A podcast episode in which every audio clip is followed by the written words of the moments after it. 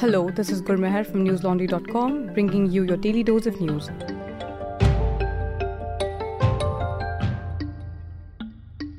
Today is Wednesday, the 22nd of February.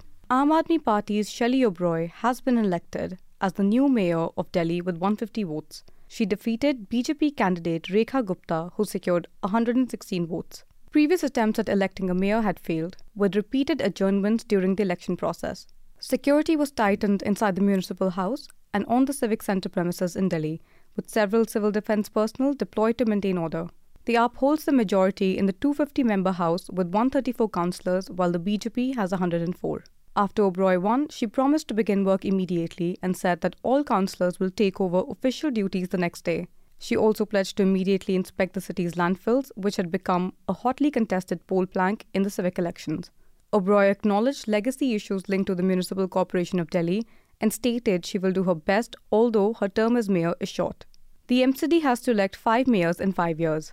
As a result of Oberoi's elections, presiding officer Satya Sharma's role has come to an end.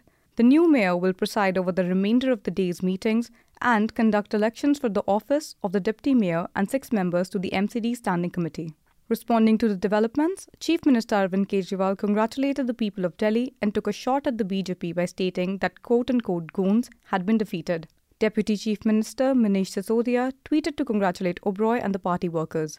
BJP spokesperson Praveen Shankar Kapoor also congratulated Oberoi but pointed out that her tenure will be short. He called for all parties to come together in April 2023 to elect a woman mayor for a full one year term. The previous three meetings were adjourned due to a ruckus.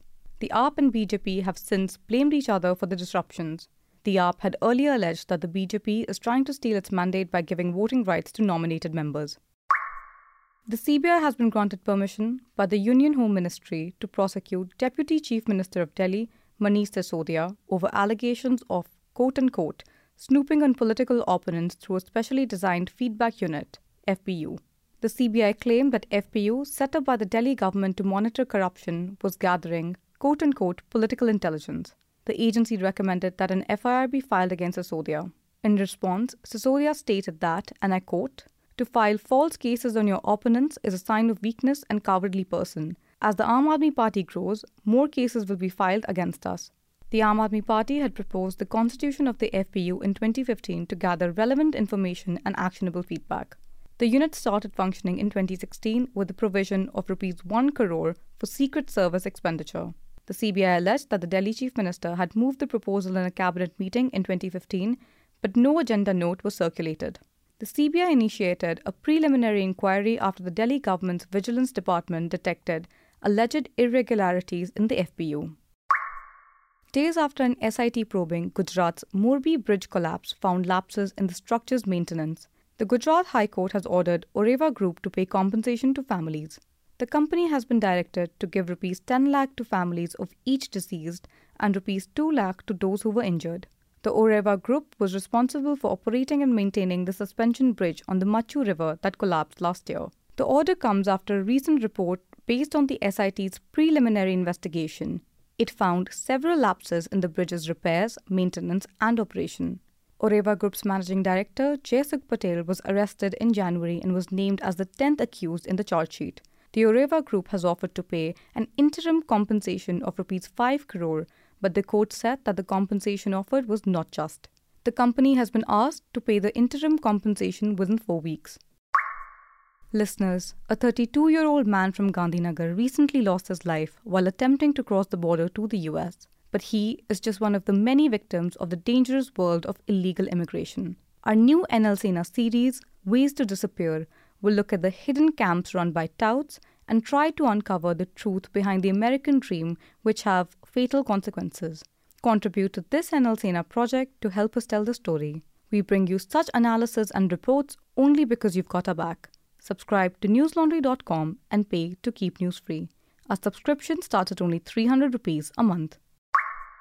Chief Justice of India D.Y. Chandrachud has agreed to consider urgent listing of an application which said Muslim students are not being permitted to take exams while wearing the hijab next month in government colleges across Karnataka. The students' lawyer Shadan Farasat said, and I quote, They have already lost a year. Though they are private college students, the exams are held in government institutions. allow them to take part in the exams. Unquote. This case builds on a split verdict from last year in which the Supreme Court examined if students have a fundamental right to wear the hijab in government institutions. Justice Hemant Gupta upheld the Karnataka government's prohibitive order in that ruling, stating that, and I quote, apparent symbols of religious beliefs cannot be worn to secular schools maintained from state funds, unquote. He added that quote unquote secularity meant uniformity and that adherence to uniform was a reasonable restriction to free expression.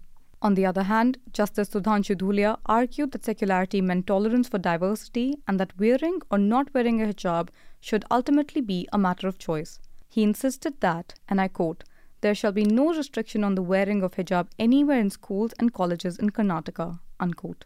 The current application focuses on the prohibition of hijab in classrooms, which the students and their lawyers argue is unfair and discriminatory. As the CJI previously assured the students, the hijab case will be listed before a larger bench of three judges.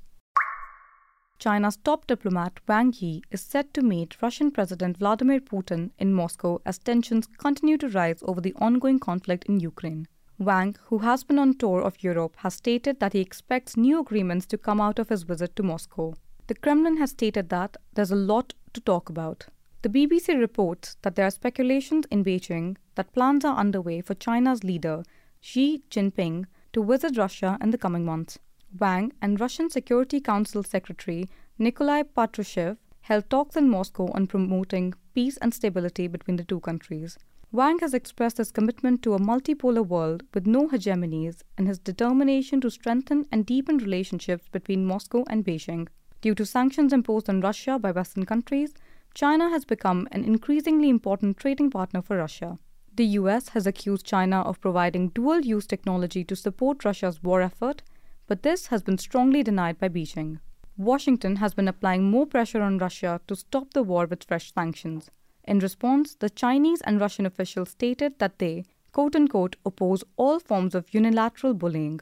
Meanwhile, US President Joe Biden is scheduled to meet with NATO leaders from Eastern Europe as part of his visit to Poland to mark the anniversary of the war.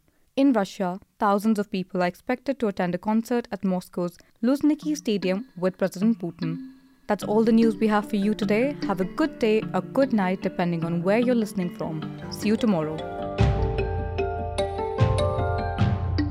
All the News Laundry podcasts are available on Stitcher, iTunes, and any other podcast platform. Please subscribe to News Laundry. Help us keep news independent. Catch all our podcasts on news, pop culture, current affairs, and sport, visit newslaundry.com. Follow us on Facebook, Twitter, and Instagram, and subscribe to our YouTube channel.